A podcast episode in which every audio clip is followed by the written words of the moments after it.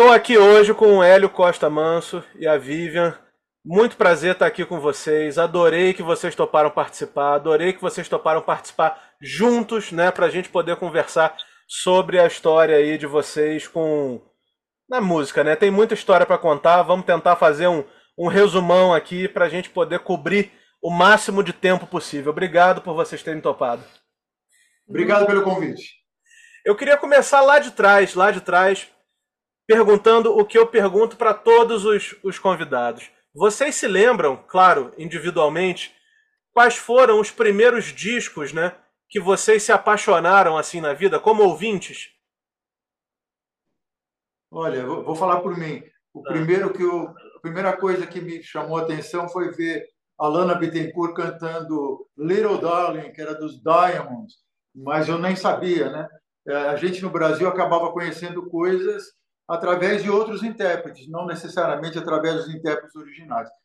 Depois eu vi Neil Sedaka, Breaking Up is Hard to Do, e depois os Beatles tomaram conta de todo o meu, o meu amor pela música.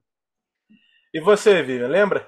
Ah, Para mim, é, eu lembro bem, lembro do, do disco dos Beatles, um compacto que tinha Wanna Hold Your Hand de um lado e She Loves You do outro. Sim. E já o que me chamou a atenção foi o selo amarelinho, né? Eu, eu, eu acho que tinha o quê? Uns 10 anos? 62, podia ser 60. Não, já é tipo 64. É, por aí, uns 14, 12 anos. E aí eu fiquei encantada com aquele selinho amarelinho, achei que aquilo era uma coisa inovadora, assim, no visual já achei inovador. Quando eu ouvi, aí eu fiquei louca, eu, eu tocava até furar. Então, essa é a lembrança. Vocês ficaram, então, ali curtindo rock, curtiam rock. Eu imagino que para vocês aí em São Paulo, ah, esse, essa fase aí deve ter sido ainda mais interessante por conta da, do programa Jovem Guarda. Vocês foram impactados é. por isso também nessa fase ou não? É, eu, eu adorava música internacional, mas as únicas coisas que me tiravam dessa, dessa hegemonia da, da música internacional era, era a Jovem Guarda, né? E o Chico, o Caetano, o Gil, eram aqueles que eu, de que eu mais gostava. E eu costumo dizer que muita gente conheceu conheceu os Beatles sem saber através do Renato e seus Blue Caps. Né? Eu conheço muita gente que principalmente no Norte e Nordeste, onde eles até hoje são reis, apesar do falecimento do Renato, eles, muita gente, quando viu os Beatles cantando a Should Have Known Better na, no, no, filme, falou, olha, olha, eles gravaram aquela música do Renato. Né? É verdade. vocês, vocês como, é que, como, é, como é que começaram a vida profissional na música de vocês? Eu acredito, acredito que deve ter sido mais ou menos nessa época, não? Não, eu vou deixar o Eli responder a maioria das, das perguntas, é, é claro que eu também vou falar alguma coisa, que eu acho que ele tem o poder da síntese e, ele relembra muito bem de todos os elementos. Então pode, pode responder que tá, to, tá tudo endossado por mim. Tá bom. É, eu, eu comecei antes da Vivian, porque eu sou mais velho, obviamente, mas uh, a gente começou na escola, tocando músicas que a gente achava legais e até um dia eu, eu estudava no Colégio São Luís, aqui de São Paulo, que era próximo da Rua Augusta, que é uma rua icônica aqui de São Paulo, ligada à juventude, à música e tudo mais. E eu descia sempre a Rua Augusta para ir numa loja de discos, que foi a primeira loja de discos jovem, vamos dizer, entre aspas, eh, que era de um grande amigo nosso chamado Antônio Paladino, e, e naquela época as músicas internacionais, apesar de tocar, apesar de tocar no rádio, não saíam à venda imediatamente. Às vezes não saíam à venda nunca. Então as pessoas ouviam no rádio e iam na loja e timidamente cantarolavam alguma coisa porque não tinham noção de como, como é que chamava a música e, e diziam, ah, eu queria essa música tal. Na época eu estou me referindo a uma música que foi gravada originalmente pelos Happenings, chamada See You in September, e, e a gente, por uma, por uma razão, por, por uma coincidência, a gente tinha aprendido essa música para tocar na escola. E, e, aí esse dono dessa loja falou, olha, todo mundo está procurando essa música, não saiu, talvez não saia é, rapidamente, por que vocês não gravam um cover? Para quem não sabe, um cover é aquela tentativa que o artista faz de gravar uma música a maior semelhança do original possível. E aí, malandramente, você coloca o um nome de intérprete parecido com o nome original, E aí a gente lançou pela, RCA, pela RCA e foi assim, dentro desse, desse universo da música mais jovem, o Augusto e tudo mais, vendeu legal, apesar de ser um cover é, feito mal e porcamente, eu confesso, mas para quem ouvia no rádio e depois nunca mais ouvia, ouvia aquela melodia cantada por um outro cara e falava: ah, nossa, é essa aí mesmo que eu quero, entendeu? Essa fase, Hélio, você estava nos Mustangs, não era isso?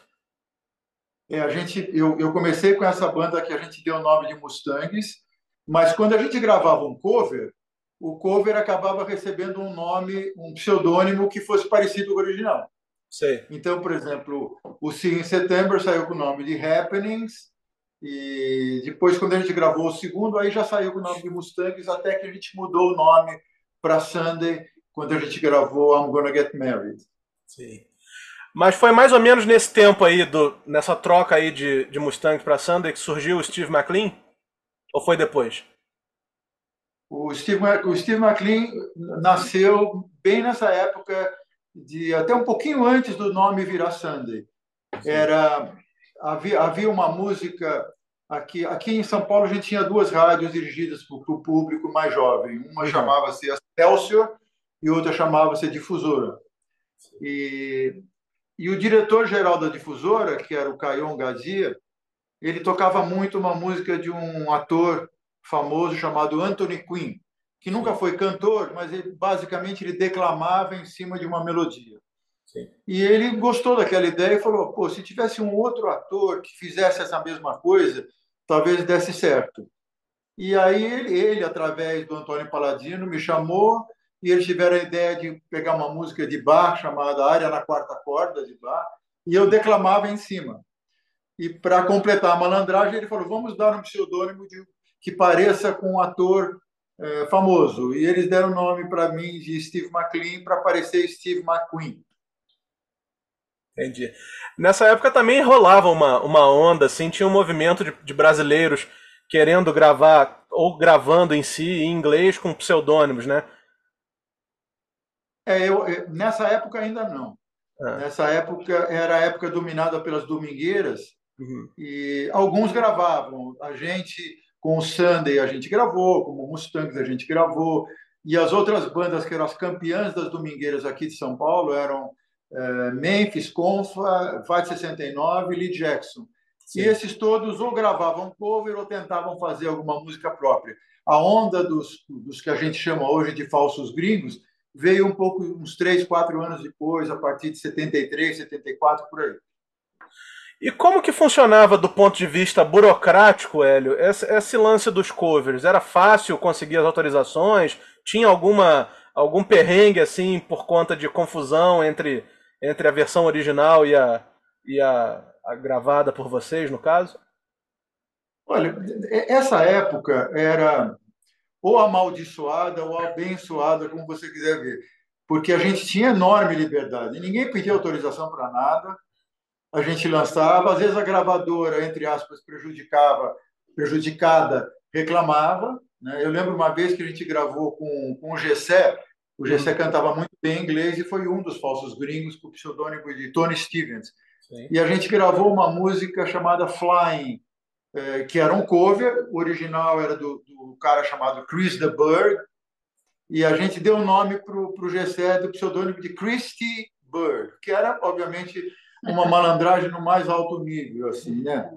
E, e aí a gravadora original, que era a Odeon, reclamou para a RGE, falou, pô, vocês lançaram aí, não só gravaram cover, como lançaram com nome muito parecido, e a gente trocou o nome para, acho que era Roger Shapiro, para dizer, para mostrar que era bem diferente mesmo, né? Mas aí como é que deu, como é que se deu a mudança para o Sunday? Teve algum motivo especial de mudar o nome? Por que esse nome? A gente, a gente gravava covers, como eu te falei, basicamente o sonho de todas as bandas das Domingueiras era, era gravar um rock, gravar uma música rápida, uma música cheia de distorção, cheia de viradas de bateria. Uhum. Mas é, é, música lenta não fazia parte desse universo. Gente tocava, claro, músicas lentas, tocava Yes, tocava um monte de coisa, mas eram, não, não eram nossas, né?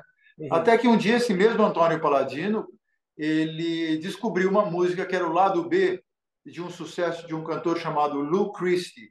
O Lou Christie havia gravado uma música chamada I'm Gonna Make You Mine, que era I try every trick in a book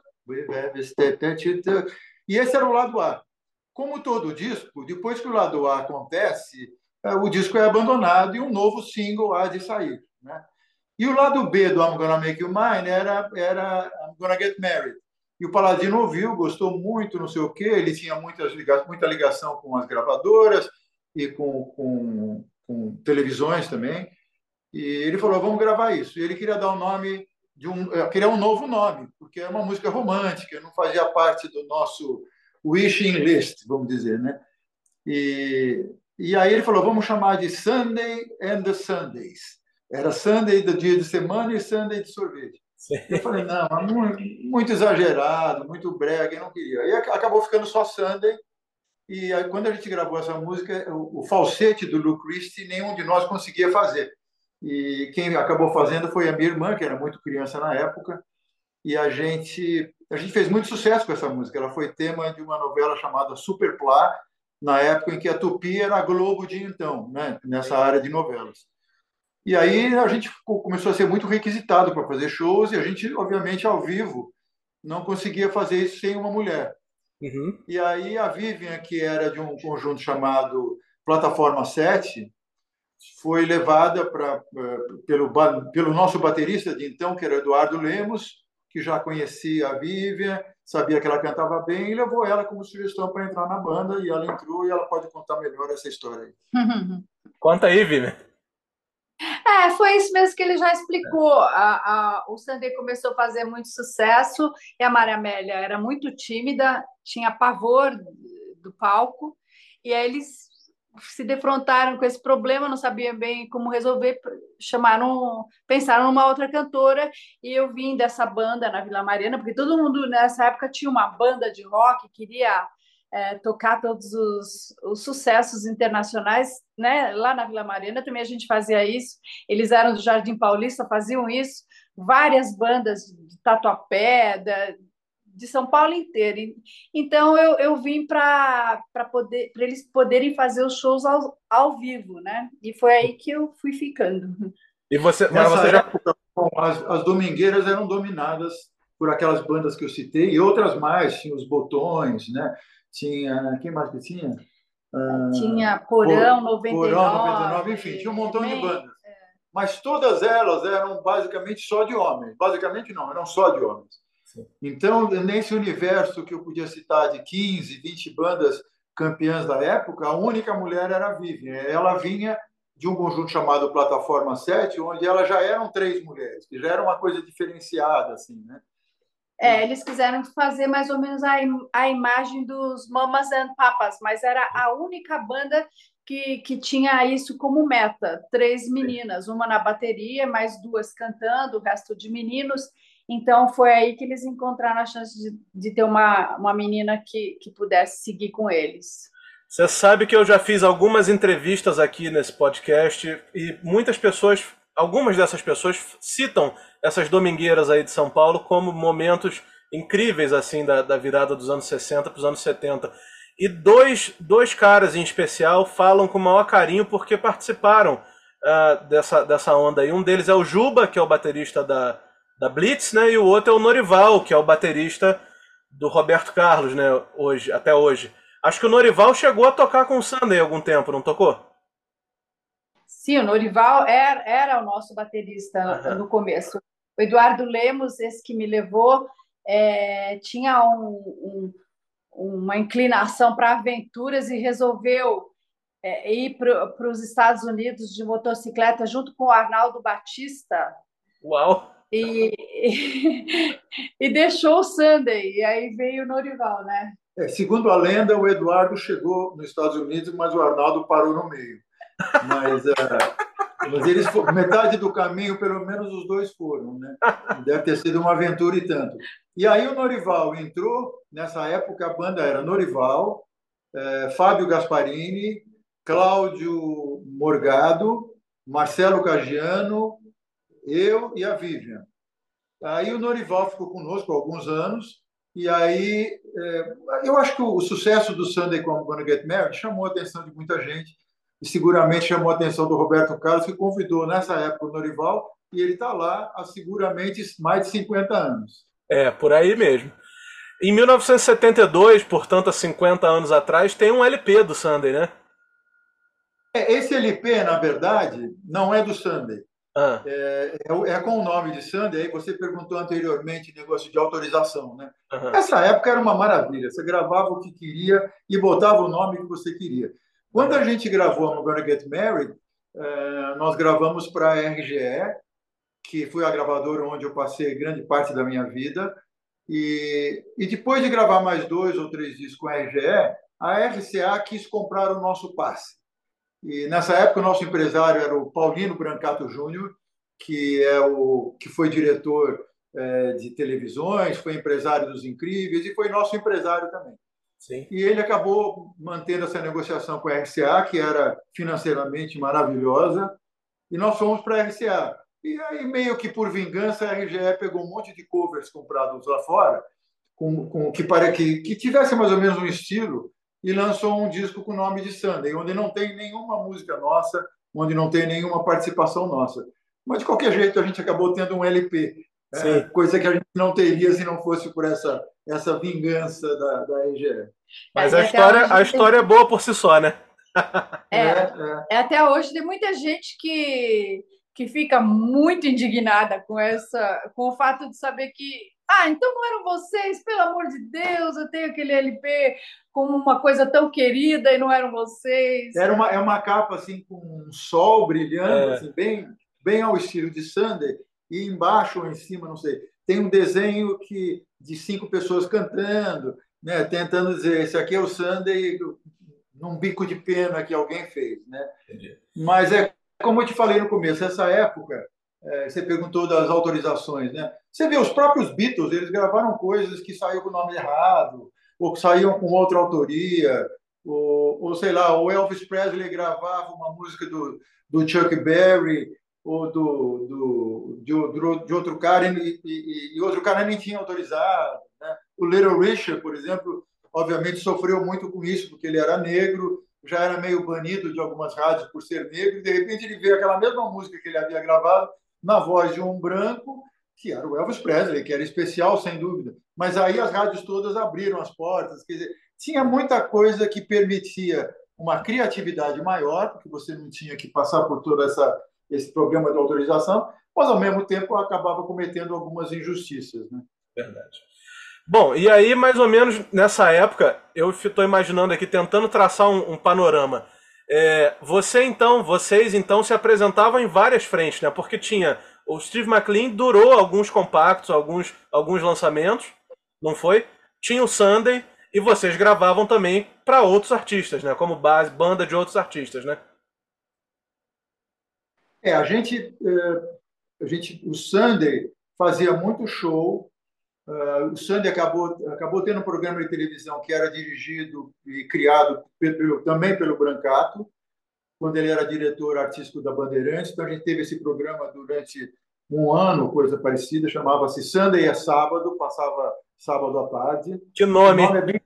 até, até hoje eu adoro esse nome. É? E, então a gente fazia muito show. Mas Steve McLean, todos esses caras que gravaram em inglês não faziam muito show.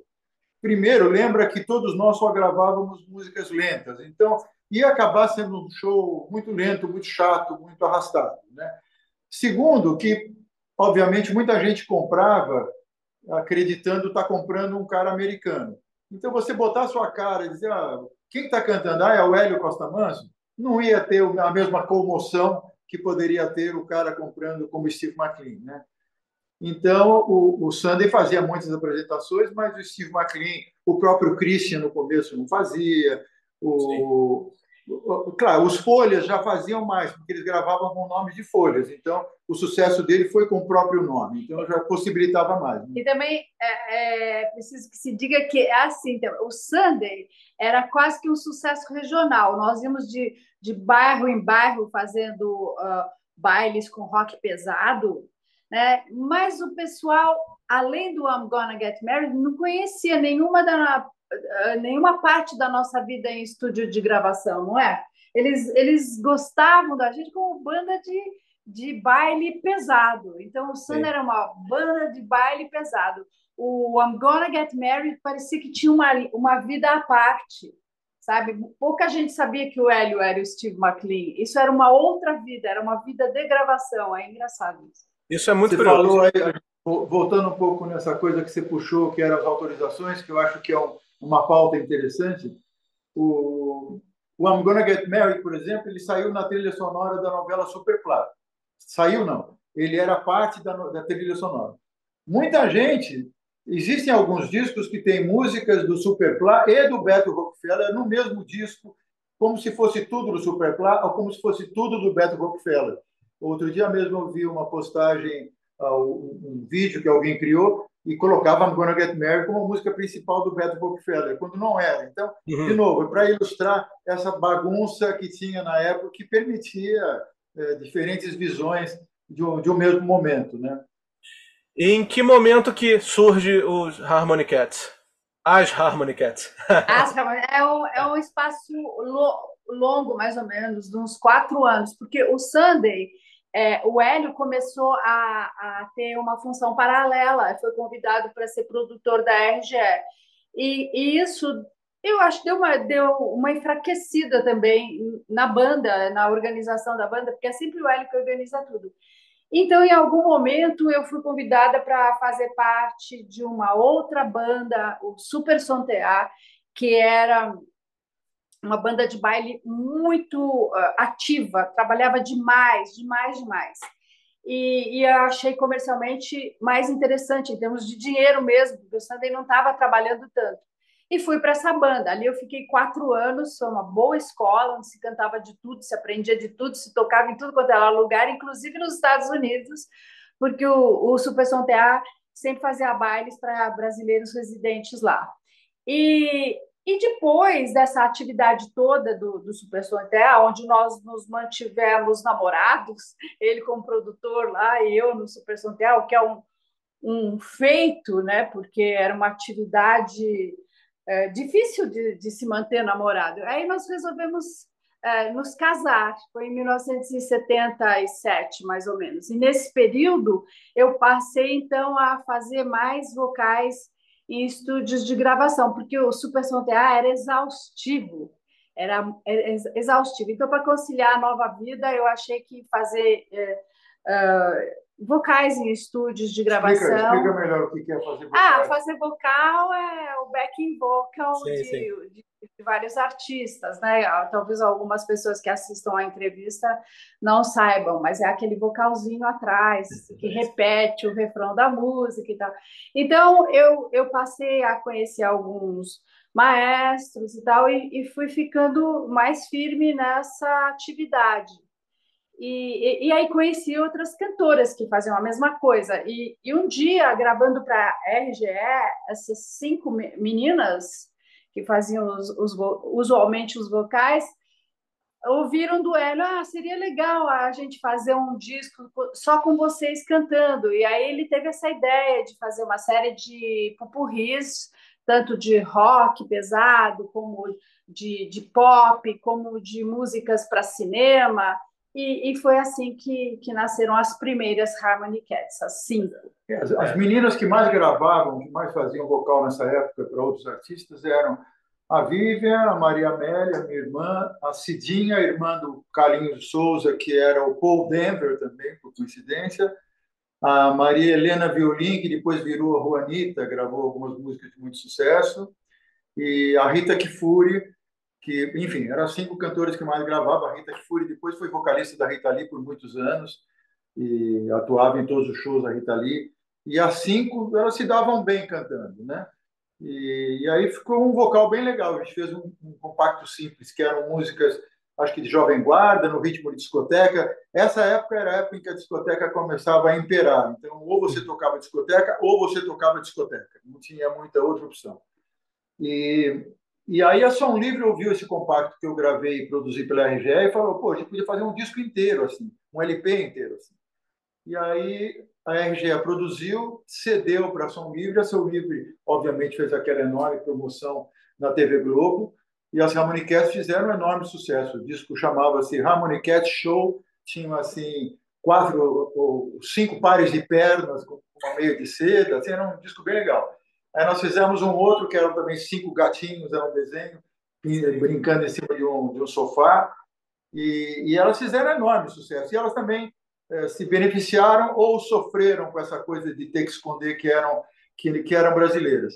E o primeiro que elas fizeram foi aqui, acho que foi no Juventus, aqui em São Paulo, que é um clube de São Paulo muito grande, e devia ter, sei lá, 4 mil pessoas, e a Uniquer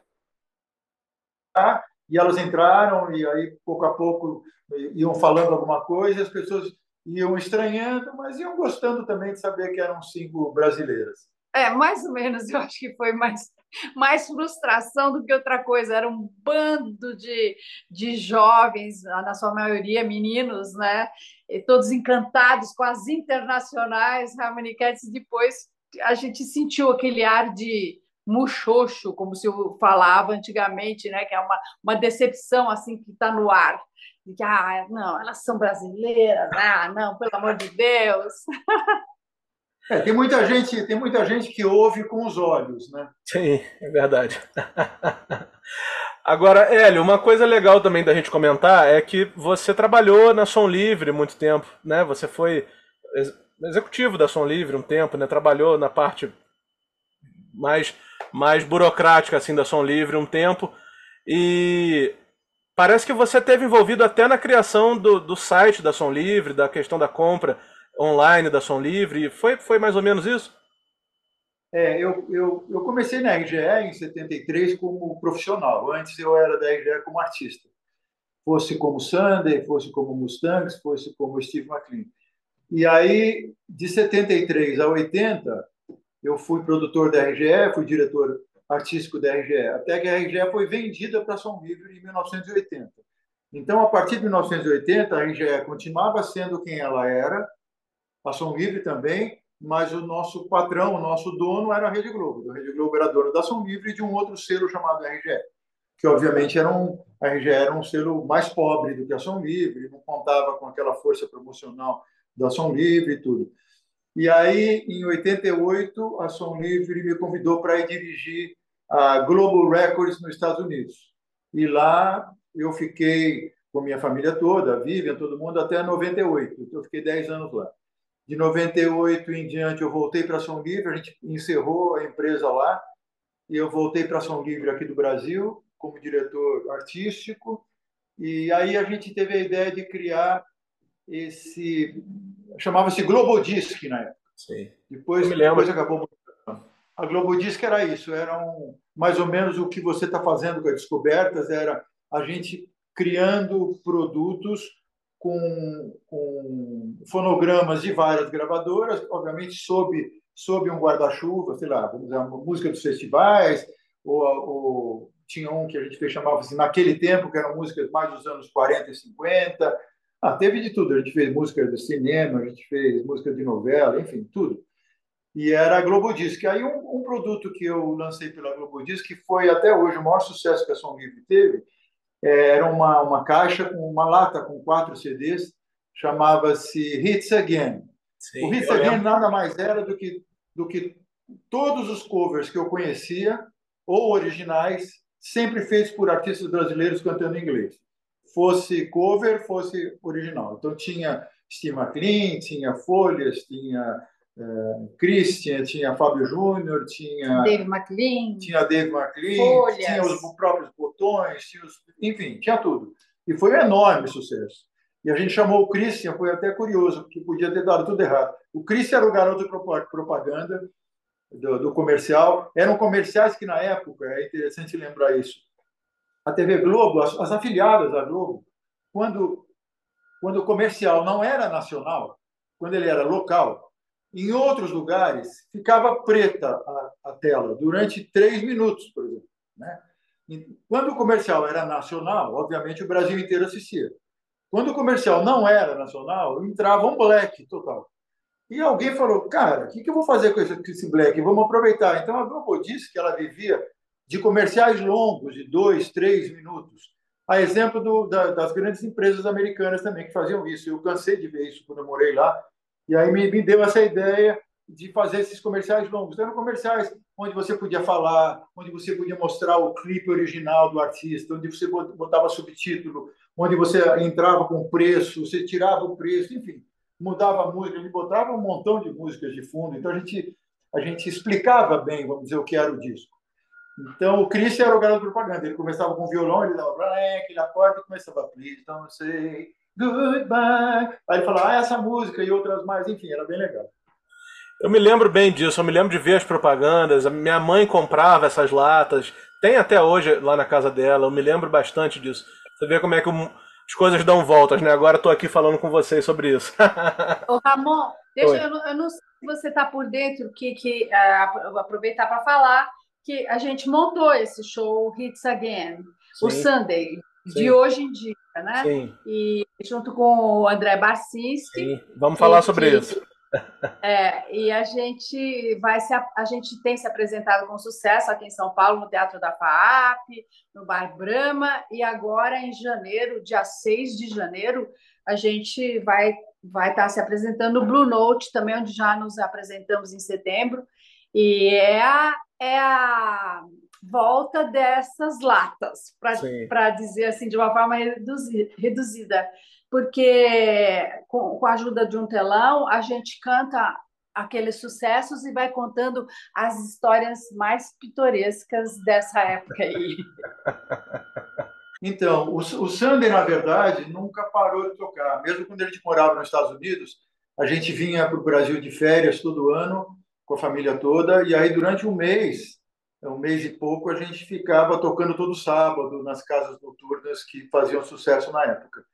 Então, o Sunday hoje continua tocando, a gente continua a gente continua se apresentando em clubes e, e, e casas particulares que, que curtem muito o som dessa época e, e, eventos especiais. Então, o Sunday hoje é a Vivian, eu, o, o Nana Fernandes, o Gel Fernandes, tem um monte de Fernandes o Flavinho Fernandes e o Eduardo Leão.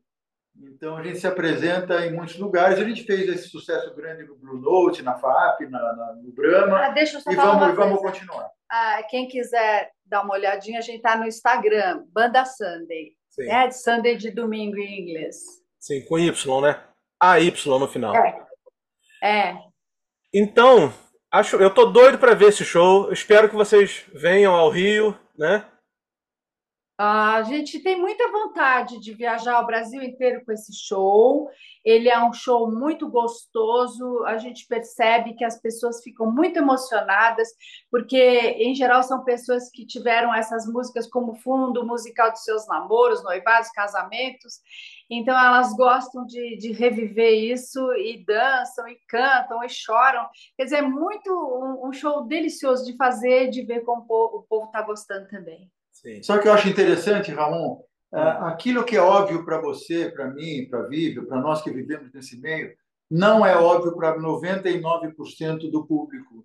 É, e até eu muitas vezes me incluo nisso. Quantas vezes eu estou na internet, de repente eu vejo um vídeo de algum artista internacional cantando uma música que eu nunca soube que ele havia gravado, muito menos havia visto a imagem.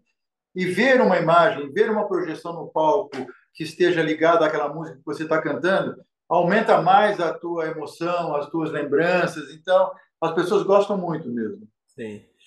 E aí, isso vai totalmente é, encontrar o que eu queria perguntar. As minhas duas últimas, duas últimas dúvidas são: a primeira, uh, vocês têm assim algum disco, alguma gravação, na verdade, não necessariamente um disco, um compacto, que seja que vocês tocaram, que vocês gravaram, cantaram, fizeram backing vocal, que ninguém sabe que são vocês? Eu falou, mano. O, o, é, o, o Sunday, depois, depois que terminou, o Sunday, é, pelo menos ao vivo, né? É, a gente volta e meia. As, primeiro, eu tenho que falar que as novelas da Globo, para chegar onde elas chegaram hoje, elas tiveram que passar por uma época em que elas não tinham uma facilidade para conseguir é, os fonogramas, né? Para quem não sabe, o fonograma é, é, é, aquela gravação que pertence a uma outra gravadora concorrente e que a Som Livre, através do, do, do, escritor da novela, do diretor da novela, fala: Poxa, eu queria essa música como tema daquele determinado personagem, ou aquele casal, aquele relacionamento. Então, a Globo, no começo, ela precisava de músicas, principalmente românticas, para suprir essa falta. E, e ela acabava, tele, acabava pedindo para aqueles artistas que, que ela já sabia que cantavam em inglês, eu era um deles, o, o outros muitos, o, o, o, Otavinho, como chama o Otavinho mesmo? O Pete Dunaway. Pete, Pete Já entrevistei ele aqui. Então, o Otavinho trabalhava também na, na Som Livre. Enfim, muitos artistas acabavam gravando a pedido da Globo. Né? E aí, quando a novela pediu uma música romântica para nós, eu dizia, bom, entre colocar um pseudônimo qualquer, eu vou colocar o nome Sunday, que bem ou mal já era conhecido.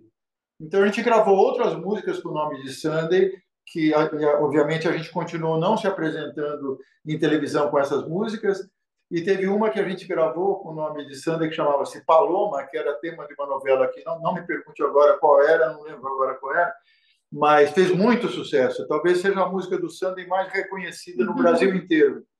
E, e, a música fez tanto sucesso que, que os programas de auditório de então, aqui em São Paulo tinha o Raul Gil, tinha o Bolinha, tinha Barros o próprio Chacrinha fez uma época aqui na Bandeirantes, Barros Alencar, muitos Raul Gil. Muitos, muitos programas de auditório queriam mostrar essa música. Agora, como mostrar essa música sem o intérprete? Uhum. E a gente, a RGE contratou três pessoas. Um rapaz, todos eles bonitões. O rapaz ficava no meio e duas meninas de, de, bonitas também do lado, que dublavam a gente, né? a nossa gravação. Ele vestido de fraque, elas, elas vestidas com uma, com uma roupa de noiva de mini saia, e eles dublavam, e, e foi ótimo, assim, é, só, só aumentou mais o sucesso da música. Mas Você era falou... o Sander. Era o Sander, com certeza. Você falou uma coisa interessante aí, a questão de precisar ter, de não ter os fonogramas né, da, da Globo e tudo. Será que era. Você, nesse caso específico que você está falando, você está se referindo aos, às músicas internacionais. Mas talvez fosse, fosse o caso também das músicas nacionais, porque nos anos 70 as trilhas sonoras eram praticamente todas originais, né? Então, por exemplo, a Globo convidava um compositor ou dois e eles escreviam a, a, a, a trilha inteira, né? Marcos Vale fez isso, Roberto fez isso e tantos outros fizeram. Será que é pelo mesmo motivo? Eu acho que na época, na época, a Som Livre optou por um viés mais MPB para as trilhas ah, de novela. Entendi. Eu não acho que eles pensariam nas bandas de rock de então, que eram bandas que cantavam em inglês, para fazer uma trilha nacional. Né? Eu lembro, por exemplo, que o João Araújo, que era o diretor da Som Livre, ele me contou que os primeiros discos ele ia nos barzinhos aí do Rio de Janeiro que tinham música ao vivo, e ele, obviamente, já não era a primeira vez que ele ia, então ele já conhecia quem cantava bem, quem não cantava bem, e falava para o cara: oh, quer gravar uma música para a novela da Globo? O cara falava que era. Era, era uma coisa assim. Então, é. às vezes, você tinha a, a música, talvez composta por esses artistas que você, compositores que você citou, e, e, precisava dos intérpretes. Então ele saía pelo, pelo, Rio de Janeiro à noite convidando gente. Entendeu? É porque tinha uns intérpretes também que eram desconhecidos, né? É exatamente isso aí que você está falando, né? É, é isso mesmo. Bom, e para encerrar. Quando, você tem, quando ah. você tem, uma novela da Globo é, te respaldando, meu amigo, você pode é. ser tão desconhecido quanto quiser. Né? É verdade. Não é à toa que eu não sei se o teu público vai saber, mas quando o Elton John veio para cá uns anos atrás, ele um dos uma das pessoas que estava ali na reunião, não sei, tipo ensaio, acabou vendo o set list do Elton John e viu que Skyland Pigeon não estava. Sim. Aí o cara falou: "Pô, você não vai cantar Skyland Pigeon?" Ele falou: "Pô, por que que eu cantaria Skyland Pigeon?" Ou seja, na cabeça dele, Skyland Pigeon não é um sucesso internacional. E não é mesmo. Mas, por outro lado, é o maior sucesso do Elton John no Brasil. Por quê? Por causa da novela da TV Globo.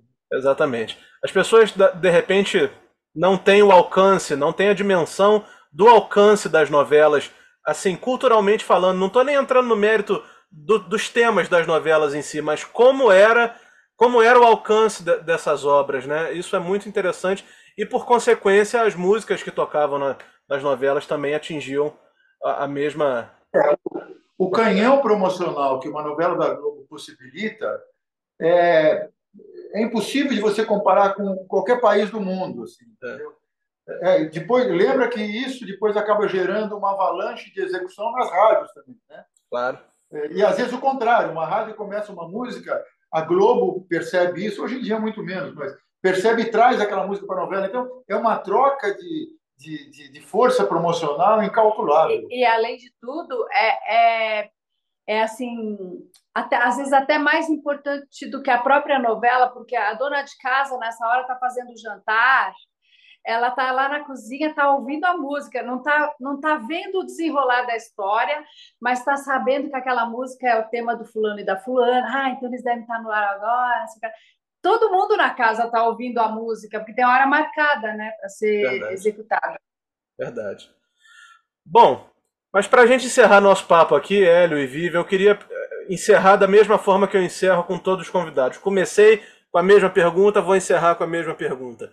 Vocês citaram aí agora que o Sunday está fazendo diversos shows. Eu acredito que exista uma parcela do público bem mais jovem também interessada em assistir esses shows, em ouvir essas músicas, em pesquisar.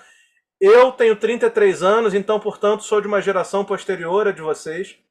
Queria saber qual é a opinião de vocês do seguinte: por que, que vocês acham que essas gravações, esse tipo de sonoridade, ainda alcança gerações diferentes da de vocês. Por que, que vocês acham que isso acontece? Eu acho, primeiro, eu acho que show ao vivo é uma coisa mágica, né? Sim. E obviamente você tem que cuidar do visual de um show ao vivo. E a gente cuidou muito bem do visual do nosso show. A gente tem músicas que, apesar de antigas, elas elas chegam no pessoal mais jovem. Eu diria que 40% do público é de menos de 40 anos e 60% é de mais de 40 anos. O pessoal mais jovem, obviamente, ele é mais ele fica mais surpreendido pelo que vê, porque obviamente não tem a mesma a mesma vivência, né? A questão de cultura, mas é a vivência que os outros têm, né? E, e tem muita música, por exemplo, a gente toca Eva do Rádio Táxi. Para quem não sabe, o Eva é, é, foi um sucesso enorme do, do Rádio Táxi nos anos 80 mas a geração mais jovem conhece através da, da Ivete Sangalo. Sim. Né? É, não importa, a pessoa mais jovem vai dizer: Nossa, olha que legal como é que era essa música, porque não, talvez não saibam, né? Então a gente procura colocar coisas que acabam chegando, que acabaram chegando no público mais jovem por outras vias. Eu vou dar outro exemplo, é uma música que não está no nosso show, mas, por exemplo, Pretty Woman, se em algum lugar a gente tocar, o pessoal mais velho vai saber que era de um, de um artista chamado Roy, Roy Orbison. O pessoal mais jovem vai dizer, olha, que é a música do filme Pretty Woman. Sim. Não importa muito como é que chegou, mas chegou, entendeu? É, mas eu acho também que, tirando o sertanejo que relata casos de amor que não deram certo, ou até que deram certo, ultimamente as músicas estão muito mais para dançáveis, assim, em, baladas, e uhum. elas não contemplam muito casos de amor. Elas falam de sei lá, às vezes falam até de descasos de amor, Sim. de coisas que não deram certo e, e, tal. E eu acho que o público está carente de, de, de, meu amor, minha vida, sabe? numa linha melódica aprazível para os ouvidos, uma coisa mais fluida, uma coisa mais romântica mesmo. É isso que eu acho que eles também buscam uh, quando vão no nosso show, é, é recordar esse tempo de muita melodia. Ah, lembra do seguinte também: é, se a gente fizesse esse show nos anos 70, todo mundo já estaria ouvindo essas músicas todo sábado e todo domingo nas domingueiras, possivelmente de, de São Paulo, sem dúvida. É, no Rio, eu não sei como era, mas eu sei que existiam domingueiras exitosas no Brasil inteiro. Hoje em dia, o cara vai num show no, no, no teatro, ou no Blue Note, ou no Brahma, onde seja, ele vai ver um monte de brasileiros cantando músicas internacionais ao vivo, com uma sonoridade muito boa, com uma programação visual muito boa, que é também muito prazeroso. Não é todo dia que eles vão ver isso. Não, não existem mais as domingueiras de antigamente. E também tem um outro aspecto que me chama a atenção, Hélio e Vivian, é que vocês acabaram estando incluídos em, em lançamentos assim curiosos, interessantes, né? curiosos no melhor dos sentidos, porque no sentido de despertar a curiosidade. Por exemplo, aquele documentário A História Secreta do Pop e o livro aqui do, do André Barcinski, né? Então, assim, isso eu acho que é um, catapulta a história de vocês para um público que, às vezes, como é o meu caso, nunca teve a chance de ver vocês ao vivo. Então, o que eu sei, o que eu pesquisei, o que eu li e o que me chama atenção, me desperta o meu interesse a ponto da gente conversar e de eu querer muito assistir vocês ao vivo, veio da série e veio do livro.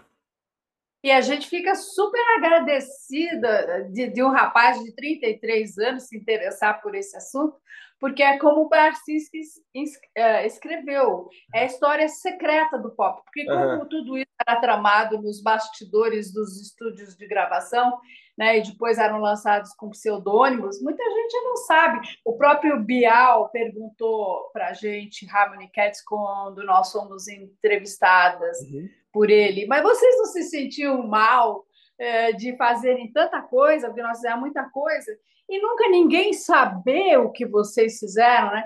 Falei, bom, é bom porque agora nós estamos aqui, você está deixando isso bem, bem claro. Mas eu lembrei de uma história engraçada. O Paul Denver, que gravou Rain and Memories, ele, ele conta que ele conta até no, no, documentário que a mãe dele, não sei se você viu esse pedaço, a mãe dele Sim. foi no açougue e estava tocando Rain and Memories, que era um sucesso, né? Fabuloso. E a mãe fica toda emocionada e fala pro, pro açougueiro: o senhor sabia? É meu filho. Ele falou: aham, é, a senhora queria o quê mesmo? Sabe? Que, que carne que a senhora quer hoje? então é uma é. história secretíssima é. essa do pop. Era curioso, Mas eu fico né? muito agradecida de ter gente como você que se interessou e está mostrando a gente. Obrigado. Eu também fico agradecido por vocês terem topado contar um pouquinho dessa história aqui. Como eu falei, a gente está chegando aqui a quase 200 entrevistas, encerrando a terceira temporada aqui do Disco Voador. Ano que vem vamos contar mais histórias, mas é sempre bom a gente ter, cobrir o máximo possível de, de, de campos assim da música brasileira e eu não podia deixar de, de abordar esse aspecto, essas histórias secretas, como disse o Barcinski, convidando vocês e muito obrigado mesmo por terem topado. Ah, obrigada a você, Ramon. Muito, muito, muito obrigada obrigado. mesmo. Obrigado pela entrevista. Ficamos tá honrados.